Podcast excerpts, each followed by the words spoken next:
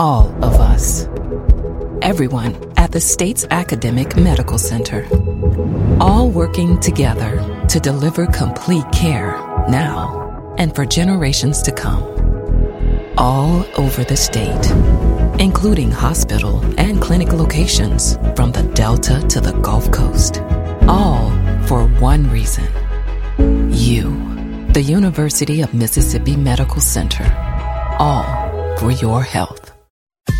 This is an MPB Think Radio podcast. To hear previous shows, visit MPBOnline.org or download the MPB Public Radio app to listen on your iPhone or Android phone on demand. Southern Remedies, Relatively Speaking, is a show that explores issues that relate to you and your family. To find out what we're all about, subscribe to the podcast by using any podcast app or by downloading our MPB Public Media app.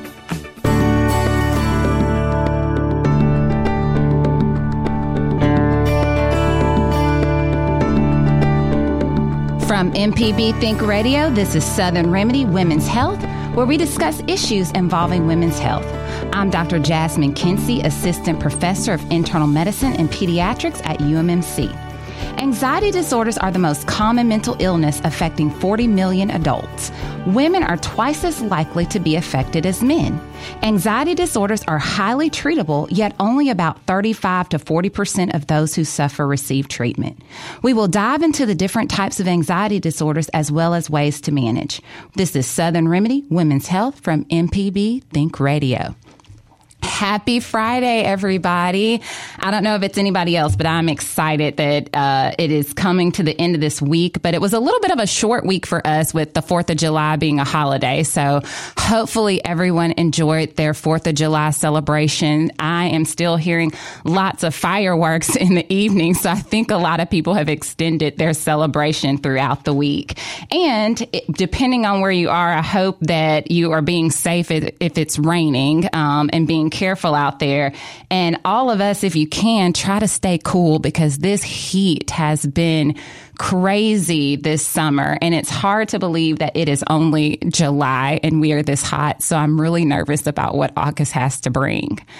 But as I mentioned before, today we are going to be talking about anxiety. And this topic is really kind of near and dear to me because it is something that I am really seeing an increase in in my clinic. So many of my patients, I'm guaranteed to have several patients a day that are feel are dealing with some form of anxiety. Um, so before preparing for this show, I kind of wanted to look at some of the data and where we are and those types of things. So in the opening, as I mentioned, about 40 million adults are dealing with this, and that's about 19% of the population um, at some point in time in their life in general are dealing with some form of anxiety as women, we are a lot more likely to have this problem when we compare ourselves to men as well.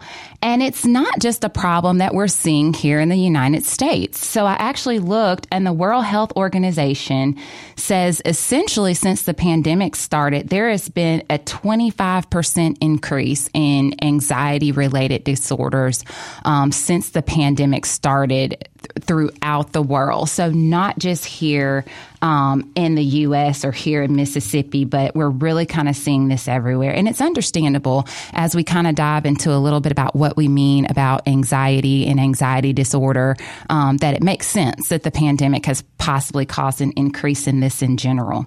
So what, so when we think of anxiety, a lot of us kind of already have a general idea of what that means. So it's trying to differentiate between if I just have normal kind of everyday anxiety here and there or versus having an actual disorder. So generalized anxiety disorder is an actual disorder where patients uh, deal with anxiety on a regular basis. And that is excessive and persistent worry that is difficult to control causes significant distress or impairment and occurs on more days than not for at least six months. So essentially that almost kind of falls under what we call the textbook answer if you're trying to determine if you actually maybe just have versus maybe I'm a little anxious here and there versus an actual anxiety disorder that might involve, you know, more uh, directed treatment compared to than I'm a little anxious here and there. The pro- the thing about generalized anxiety disorder is it's often associated with many more things irritability apprehension and in a lot of these patients it can have a lot of kind of physical or what we call somatic type symptoms. So increased fatigue, muscle tension, feeling poorly, all of that can be related to generalized anxiety disorder. And oftentimes it's not by itself. It's often paired with other mental disorders. So a lot of times what I see in my clinic is a lot of patients are dealing with a good bit of anxiety as well as depression. And depression is kind of the most common comorbidity that we see in patients with anxiety. So a lot of times if you have some anxiety, it's not uncommon to have depression as well. So don't feel alone if you feel like you're dealing with both of those particular problems as I mentioned, I kind of gave you the little bit overview definition of what generalized anxiety disorder is. But when we talk about anxiety disorders, it's kind of a big umbrella of a lot of different things. So we know panic disorders. So there are some patients that have what we call like isolated panic attacks. Um, then we know there are people that have specific phobias and, and not just, you know, my husband teases me, I'm terrified of a bug that, you know, might be the size of a dime will make me run out of the room. That's not not what I'm talking about phobias, but these are people that have debilitating symptoms um, when they're in those particular particular situations. And then, of course, like your um, social phobias, those who have problems with presentations um, or get very anxious when they're in particular group settings, um, that it's debilitating, that they oftentimes avoid those situations. So there's lots of different um, anxiety type disorders that many patients can deal with in general. So as I, anytime I talk about a topic, why is it important? So some people are like, I'm anxious or, you know, something like that. So why is it important if I'm feeling that way?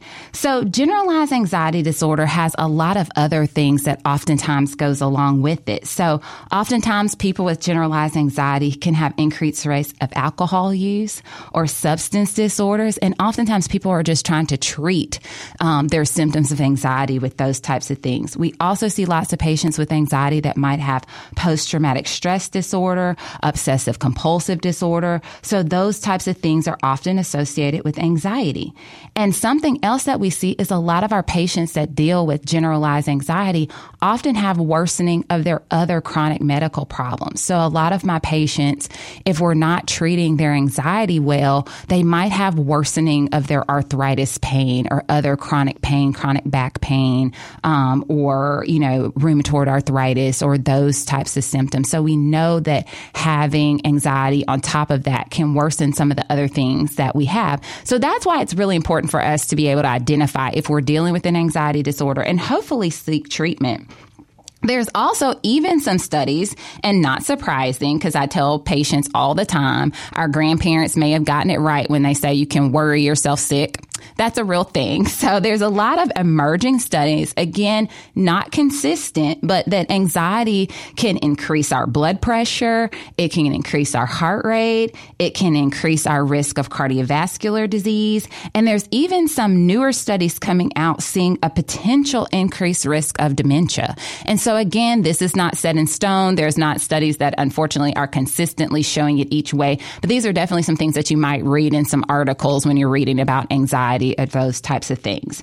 So as we talk about anxiety in general, you know, a lot of people are like, my mom was anxious, my grandma was anxious, therefore I am anxious. So there is a lot of things that do show that there is a potential genetic component to anxiety. So a strong family history of mom or sister or aunt or uncle or someone that deals with anxiety, you are at increased risk of possibly dealing with anxiety. Other things that we see, uh, people who are sometimes um, at risk, as I mentioned, women in general general. We're oftentimes at higher risk. And, you know, in medicine, we're always trying to find the why. So there are a lot of studies that are trying to look at, um, is there a different in, difference in the brains of people that have more anxiety? So there are emergent studies that show that if you take the MRIs of brains of patients with anxiety disorder versus without anxiety disorder, there may be some d- subtle differences that we see in different areas of the brain. So we have so much to learn about anxiety in general, but we do know that there is a potential genetic component to it, but there's still so much more to learn about that in general. Oftentimes, most people start to see anxiety around the age of 30, um, is kind of when we kind of sometimes see that present. Later onset, 50 or greater, um, you can see that as well, but less likely when we get a lot older. Interestingly enough, over 65 or so tend to be less likely to deal with anxiety. So, so some positives in aging out there. And we are noticing, of course, and you guys are probably seeing this on the news and social media and everything, that anxiety disorders oftentimes have onset in childhood and in adolescence. So there's actually um, an average age for children around the age of 11 that we're really starting to see um, more anxiety present um, in our pediatric population. So again, we can see anxiety at all ages, um, sometimes a little bit younger, but mostly around the age 30 or so that we're seeing um, anxiety be a real issue for many people. There are other factors too that can, of course, increase anxiety, which is not surprising. Um, so those risk factors are socioeconomic status. So of course, um, sometimes having lower income would, of course, make us more anxious. We're worried about paying our bills. We're worried about where our food's coming from, how our family's going to do. So not surprising. There also are other psychosocial factors um, that can affect anxiety, even marital status, whether you're being widowed or divorced, increased risk, stressful life events. And as I mentioned before, again, just kind of substance abuse, smoking, alcohol, those types of things go along with it as well. So not only do I want you guys to call with your questions about anxiety, I also love to hear about your experiences and maybe some treatment options that have worked for you that may not have necessarily worked for others. Because I definitely think um, when we talk about anxiety, it's definitely not a one size fits all kind of situation. So what do I do? I feel I'm hearing this story. I'm feeling like I'm anxious. I don't know if I'm just anxious now, if I'm dealing with actual anxiety disorder. So, how do we figure it out? What does my doctor do? So, and, uh, right now, the United States Preventive Task Force actually recommends that your providers actually screen you for anxiety disorder. And so, sometimes it may not seem very form- formal as we're asking you guys, how is your day? How have things been? How are the kids? How's life? So, sometimes we're kind of screening you for anxiety when we're just trying to get a general idea of your mood. But the task force actually recommends that we screen between the ages of 19 and 65. And as I mentioned earlier, you know, when you're a little bit older than 65, we aren't quite seeing that as much. But for adults between the ages of 19 to 65 is typically when we screen. Um, and now, as I mentioned, we are seeing it more in children. The uh, AAP actually recommend, and that's our American Academy of Pediatrics Pediatrics actually recommends screening for anxiety as well between the ages of 17 and 18 when your kids are coming in for their checkup. So I tell patients, even though your child's doing okay and you don't really have a whole lot of questions, please come to your kids' checkups because we not only are looking at their growth and their blood pressure and things like that, but we're also checking in on them and their mood. Um, and kind of going uh, from there.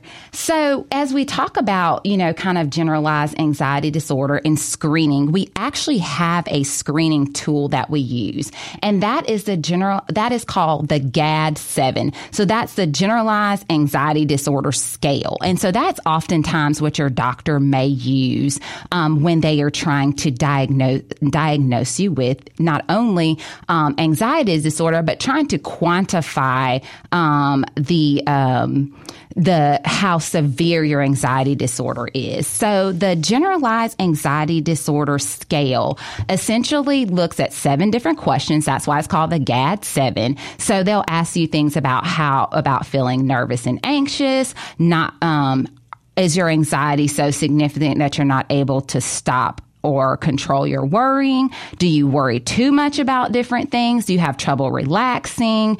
And how are you restless? Are you annoyed and irritable? Are you afraid? So it's these seven different steps and they ask you how you feel about that over the past two weeks and you rate it on a scale of zero to three. And based off of that number, that's how we essentially de- determine um, what your uh, level of anxiety is in general.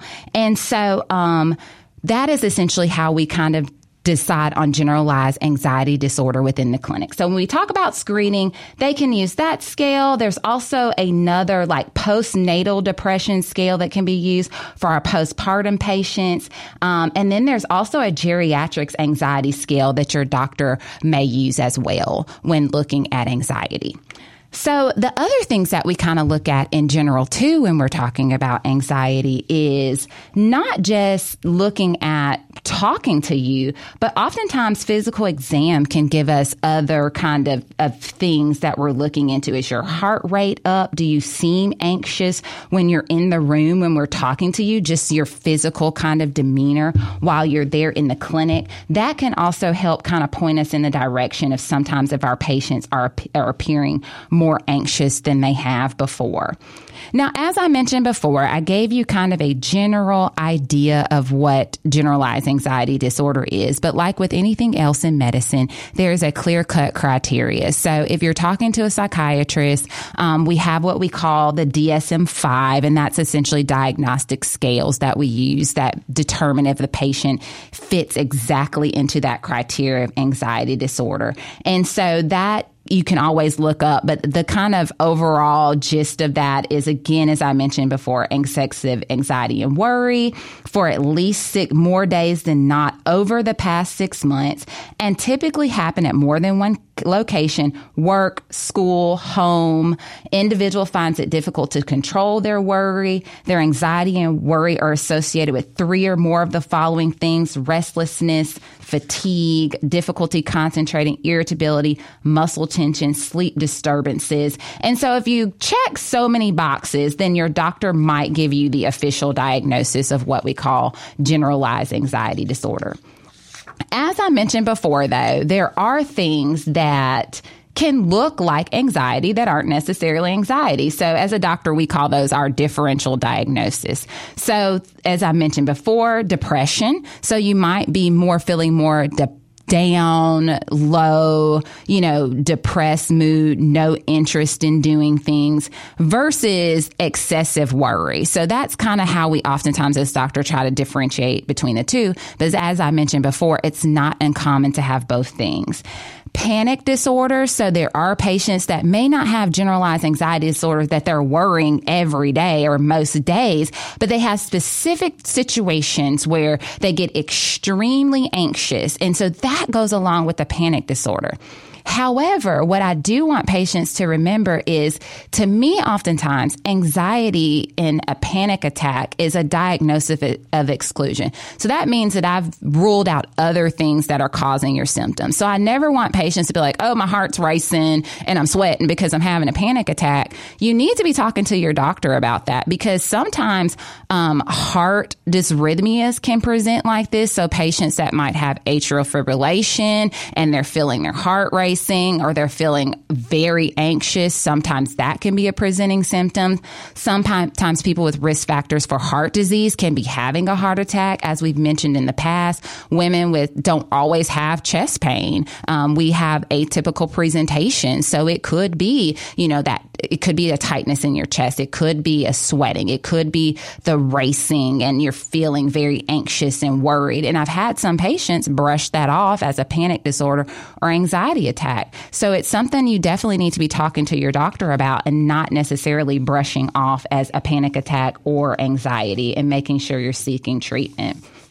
Other things that look that can make a person more anxious or look like they're having anxiety are people whose often thyroid levels are off. So hyperthyroidism, meaning you have an overactive thyroid, can oftentimes make patients more anxious or feel more anxious or have the heart racing or you know, and you can have excessive worry about your health that can be related to your thyroid hormone being off. So those are other things as doctors that we consider when we're working patients up for anxiety disorders. Um, other things that you definitely, you know, can can look at. Some patients could be anemic. Um, you know, it could be a medication that you're taking that makes you feel more anxious, or things of that nature. So all of those things can be related to anxiety. So that's why, you know, any Friday that I'm on this radio show, I always tell you make sure you're talking to your doctor and um, looking at what is going on with you because all of this is not necessarily a one size fits all. Well, looks like we have our um, first caller here. We have Greg in Biloxi. Good morning, Greg. How are you? Hey, good morning. Uh, I'm doing good now. Uh, when I quit cigarettes, I started getting anxiety attacks. Uh, they were, the last one was was really severe. I was wondering if uh, medicine or food induced and anxiety attacks. Are, are you saying are there some medicines that can cause you to be more anxious? Yeah, yeah. Yes. When I, when I when nicotine withdrawal, it it got me. I mean, the last one was so bad. I I had to lay down and I used a stethoscope to listen to my heartbeat, and that, and that kind of calms me down. Yes, sir. So you bring up an excellent point. So a lot of our patients, sometimes our medications that we use to help treat anxiety, if patients stop them abruptly, you need to be weaned from them. Um, they can essentially give you feelings of anxiety, essentially heart racing, all those things. Patients that are stopping smoking, congratulations. I really ho- want you, if you quit, congrats. And if you're working on, please don't give up. But you're right. If you're stopping smoking and those, you know, withdrawal withdrawals from your nicotine can also make you feel extremely anxious as well. Caffeine. So people, you know, drink a lot of their, co- oftentimes get too much coffee can make, give you symptoms of um, anxiety. The loaded teas that a lot of patients drink sometimes have a lot of caffeine. And so I've actually had some patients that have felt more anxious or jittery or those types of things, even if they're having excessive amounts of caffeine, not just a loaded teas, but even like your energy drinks um, as well. So you're right. There are some, if you've got foods loaded with caffeine, um, if you are, you know, coming off of medications um, that are required to be weaned, um, in the, even our benzos. So, you know, Xanax or um, Ativan, those types of things. If you abruptly stop them, you can get symptoms of feeling anxiety or anxious. Um, so you're right. All those things really can contribute to anxiety. Okay, uh, that was my question. Thank you. Thank you so much. You have a great Friday. And so, as I mentioned before, I think that's kind of a great spot to go ahead and kind of jump in a little bit into the management of anxiety disorders. So, you know, you've gone to your doctor, you think you might be anxious, you guys kind of talk about it, or they screen you for it and it comes up in conversation, you know, and you kind of, kind of figure out that you might be um, dealing with an anxiety disorder. So how do we treat it? And as I mentioned before, it's not necessarily a kind of one size fits all situation. So it falls into what I call with my patients shared decision making. So just because you have anxiety does not necessarily mean that you have to be on a medicine. Um, as I mentioned before, we use that scale, the GAD 7, to help determine the severity of your symptoms. So sometimes my patients that might just have have mild symptoms, it might just be, hey, you know, we know you're dealing with a little bit of anxiety, but let's just watch it for now and kind of see how things go. Um, and some people are okay with that. And sometimes it can be very situational. You're going through something stressful in life. And so, you know, maybe that, that big project that do, that's due at work is going to be over next week. And then, you know, your symptoms essentially resolve. So it's a very, it, there's a very vast way to treat it. So there's the non-medicine. So we have medicines that we can use and then we can ultimately look at something that we call cognitive behavioral therapy. So some patients may benefit from therapy alone. Some patients may benefit from medicine and some patients may benefit from a combination of both. From MPB Think Radio, this is Southern Remedy Women's Health, where we discuss issues involving women's health. I'm Dr. Jasmine Kency, Assistant Professor of Internal Medicine and Pediatrics at UMMC. Today we have been talking about anxiety disorder, mainly because it's one of the most common mental illnesses um, that we see among people, particularly women that I see in my clinic. And so far we have just gotten a chance to dive in a little bit about what is generalized anxiety disorder disorder, what things look like generalized anxiety disorder or can mimic them. And then now we're just really taking the opportunity to dive a little bit into what are our treatment options for patients that may be suffering from generalized anxiety disorder. So, as I mentioned before, before going into the break, trying to decide when to treat for generalized anxiety disorder is very patient dependent and it's not a one size fits all kind of category. So there are some patients that don't necessarily require treatment at all. It, it, their symptoms are very mild. It is not necessarily debilitating. Um, they feel, for the most part, most days they're able to function without a problem. So those might be patients that I say, you know, I think it's fair that we watch it. I understand you may not have time for therapy and you're not necessarily interested in starting a medication, um, but it's something that we'll just kind of keep a close eye on. So the big two categories for oftentimes treating anxiety disorder disorders or generalized anxiety disorder is cognitive behavioral therapy. And essentially, that is kind of reasoning exercises or real experience kind of uh, scenarios that help facilitate symptom reduction and essentially improve function. So, a lot of times, uh, you know, the beauty of what's happened since the pandemic's happened is a lot of therapy is now available without you having to go in person to make that happen. So there's so many virtual telehealth options, online options, you know, for you that even have, uh, you know, allow you to do phone calls, do video calls through your phone without having to physically go to a therapist's office to get those services. So cognitive behavioral therapy pretty much teaches you what to do when you're having those episodes of excessive worry or excessive thoughts that in some patients stop you from being able to function. So it teaches you what to do when you feel that way, you know, whether it's breathing techniques, um, you oftentimes will go through different scenarios and different kind of mindful ways to address when you're having those particular symptoms. So that's what cognitive behavioral therapy is. And I tell most patients, they're like, how long am I going to have to do this? It really just depends.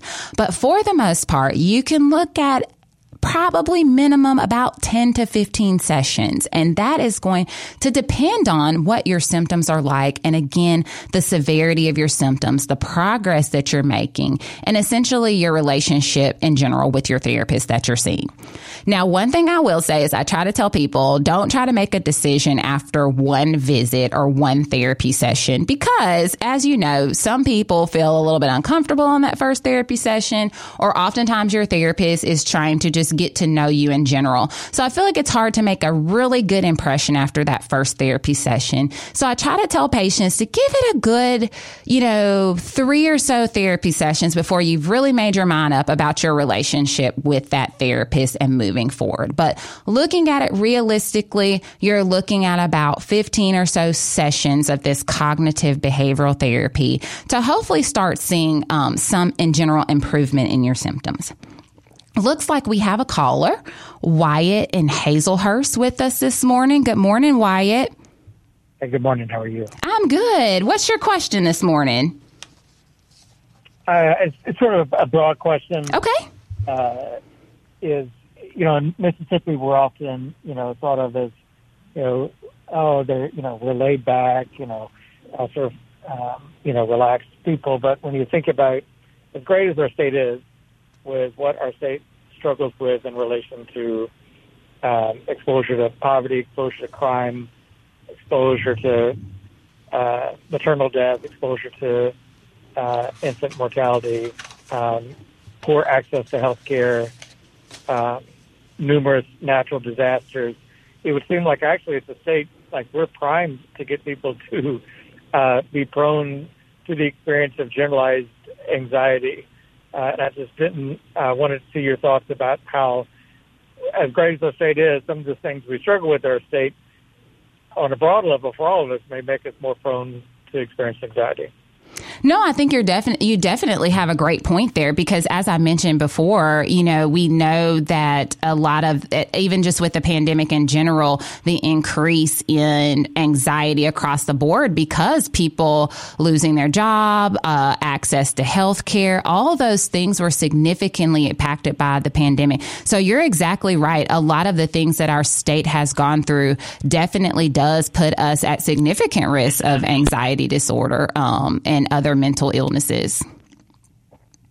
And I think we lost Wyatt there, but th- thank you so much for your comment. But I definitely, you know, think that's important to highlight why I'm hoping that many people are listening that if you yourself are having, you know, problems with anxiety or, you know, a family member, that you're making sure that it's something that you're bringing up with your provider. Because honestly, oftentimes a lot of my patients don't want to talk about it. And I'm a really nosy doctor. So I not only just want to know what, how your blood pressure is doing, but I usually want to know how your family's doing, how you're doing, how work is going. And oftentimes I don't get to the anxiety piece until I really kind of pull it out of patients. So I do have some patients that won't come in and say, Hey, you know what, Dr. Kency, I'm anxious. It is something they'll kind of beat around the bush about. So I'm hoping that, you know, this conversation empowers you when you have your next checkup with your doctor. If you, if you're concerned that you're experiencing some symptoms of anxiety, that you're making sure that you're having that conversation with them. Um, because we have so many, res- you know, resources and and things that we can do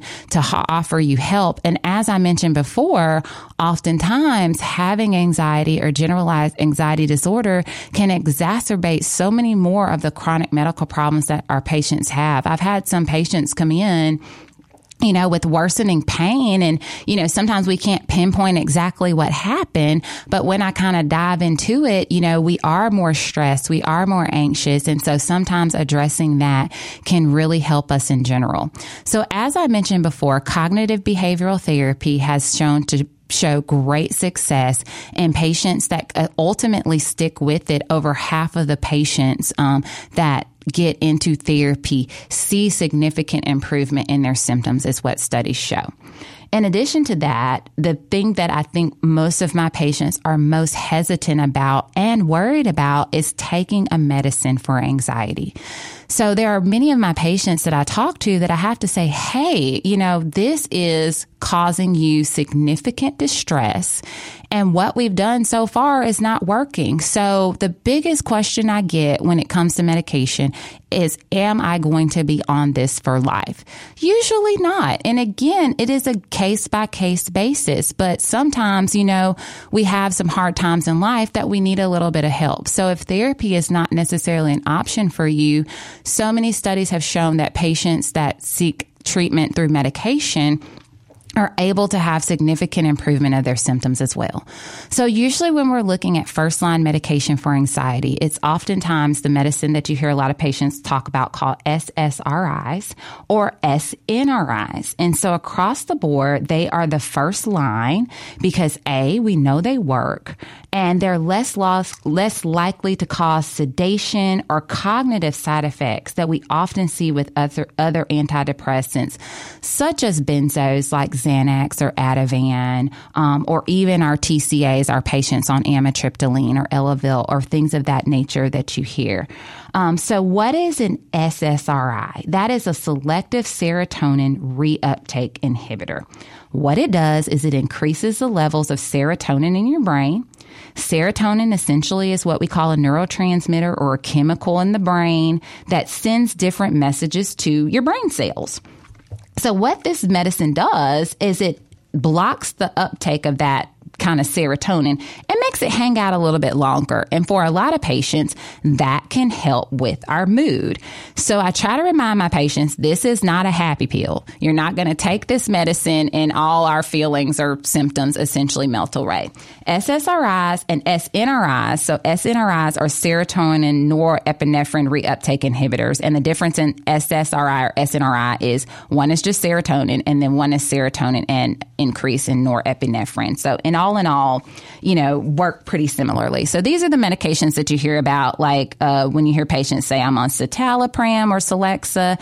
Escitalopram, Lexapro, sertraline, or Zoloft. That's a very common one. Paroxetine is Paxil. Um, you'll hear a lot of people that are on um, fluoxetine. Prozac is another very common one that falls in that category. And then that's SSRIs. And then our SNRIs, you'll have people on Cymbalta or duloxetine is the other name for that. Um, and venlafaxine or Effexor is another SNRI. So these medications, as I talk about, kind of, you know, increase the serotonin or, you know, happy neurotransmitter that helps in your body that in general, in general can help with your mood with anxiety. As I mentioned before, it's not a happy pill. I tell patients to think of it more as a, medication that takes the edge off. So if you're just, you know, if your anxiety level is on a 10, my hope with the medication is I might be able to bring you down to a five. I can't guarantee you a zero, you know, because life happens and life is stressful. But I also don't want you walking around at a 10 every day. So if we can find a way to essentially take the edge off.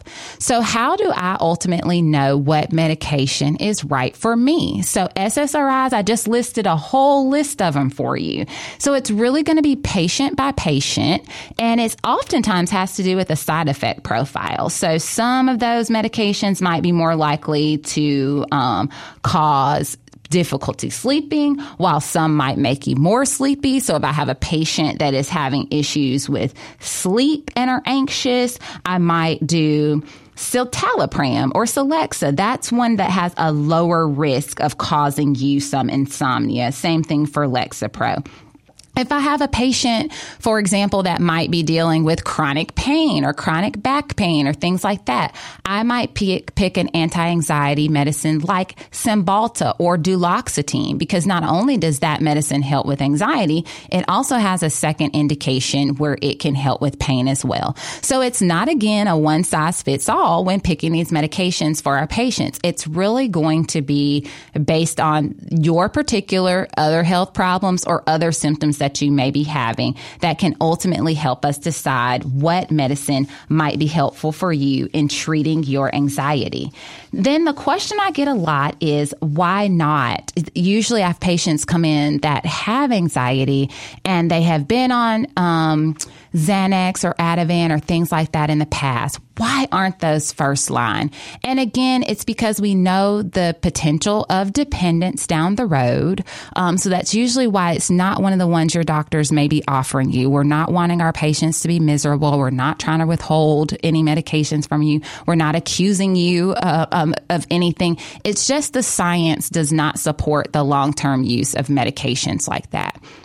So when are medications like that used? When you have a situation, you know, if you've lost, you've already got anxiety, you've lost a loved ones, you're unable to work each day, you're unable to take care of your kids, and we need immediate relief in your symptoms, that might, you're a person where I say, okay, we're going to, you know, maybe do Xanax or Ativan for a week or a couple of weeks until our SSRIs or SNRIs kick in, because those usually can take about two to four weeks before we really see improvement in symptoms. So, um, and we are going to go ahead and move on to our next caller. I have Alicia in Ocean Springs. Good morning, Alicia.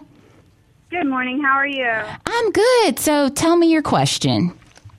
I'm just wondering what your thoughts are on um, whenever you start to treat your patients, if you do the genetic testing, um, some of them, I, like one of the brand names, I think is like GeneSight or something mm-hmm. like that, to see if they're genetically, you know, if they're the medication they're taking or the one you're going to prescribe is appropriate for their genes.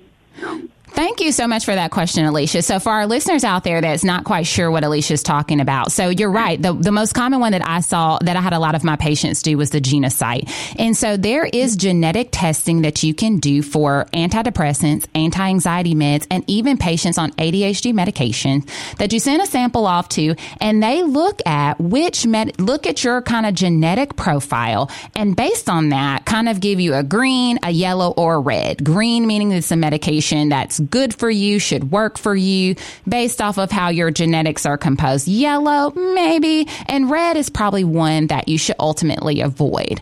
So, you know, Alicia, it's a tough one because I don't know that a lot of insurance companies covered that for my patients. So, um, A, you have to look at the cost. If it's something that's free of charge, it's something that I say, hey, it's not harmful for us to get that genetic testing and look at it to see where we can start. But as I mentioned before, that genetic testing also isn't looking at all the other things I mentioned, like, you know, if sure. you're having insomnia, if you have chronic pain, or some other things that we look at that help us determine what's a good medicine for a patient but I think it's okay if your insurance covers it. I wouldn't necessarily do it out of pocket. And the reason I say that is because with the SSRIs and SNRIs, it really is trial and error, taking the medication and seeing which one works for you with the minimal side effects. So I will be honest, it really was a coin toss. My patients that got that test, I had some that were spot on and I had some that weren't. Um, so I okay. don't know the actual statistics behind it, but if you're going to be paying out of pocket for that, I probably would not do it. okay, that sounds good. Thank you so much. No problem. You take care, Alicia. Thanks.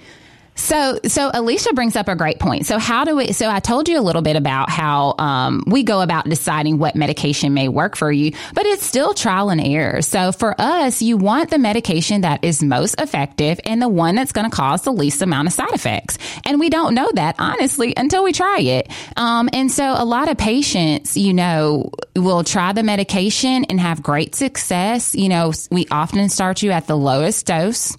Um, if your if your symptoms are great and your mood is great and you have minimal side effects, a lot of my patients, I will keep at that dose and use the lowest effective dose. Let's say we start you on the low dose, you're not really seeing much improvement, you're not having a lot of side effects, then we would titrate your, titrate your dose up to the higher dose until we essentially reach a good point for you. If you're having a lot of side effects, sometimes it might be that we need to decrease the dose or we need to try a medication, a different medication in general. And again, that's going to be on a case by case basis. And I get so many patients, I tell them right from the beginning, please be patient with me. It may take some time for us to find the medication that works best for you. So I get a lot of patients that come in and say, you know, my sister is on, um, you know, Zoloft and it works great for her. And we put them on it and it doesn't. And so they get disappointed. But I try to remind them that you are different, even though it is your sister. Um, so finding the right combination for you. The other worry becomes, you know, I started this medicine, Dr. Kency, we're at the highest dose. I feel better, but I'm not quite where I need to be. So there are situations where we may consider adding an additional medication to, to the current one you're on. And that again is a case by case basis. The other question I get a lot is when do I need to see a psychiatrist? When, you know, a lot of us in primary care, whether it's internal medicine, family medicine, um, your OBGYN that you're seeing, whoever your primary care doctor are, most of us are pretty comfortable with starting patients on medications for the anxiety or getting them referred um, to a psychologist or a clinic or somewhere where you can get therapy services. Usually when I have patients that we've tried several different medications. They're not having a lot of great success. Um, or, you know, we're on the highest doses of some of the medicines and we've added an additional medicine and we're still not getting where we need to be. Oftentimes, that's when I phone a friend, I get a psychiatrist on board and get my patients referred. As I mentioned before, there might be some patients that have more than one thing going on or other mental disorders, such as not just anxiety, but you're dealing with anxiety, depression, maybe some PTSD or other disorders. So oftentimes in those patients that have several things going on, I may send to a psychiatrist and other patients where the diagnosis may not be completely clear. Um, for me, I might send to a psychiatrist as well. So if you have anxiety, it doesn't automatically mean that you have to get in with a psychiatrist. Many times your primary care provider can help you get the resources or start on, um, start you on some medications as well.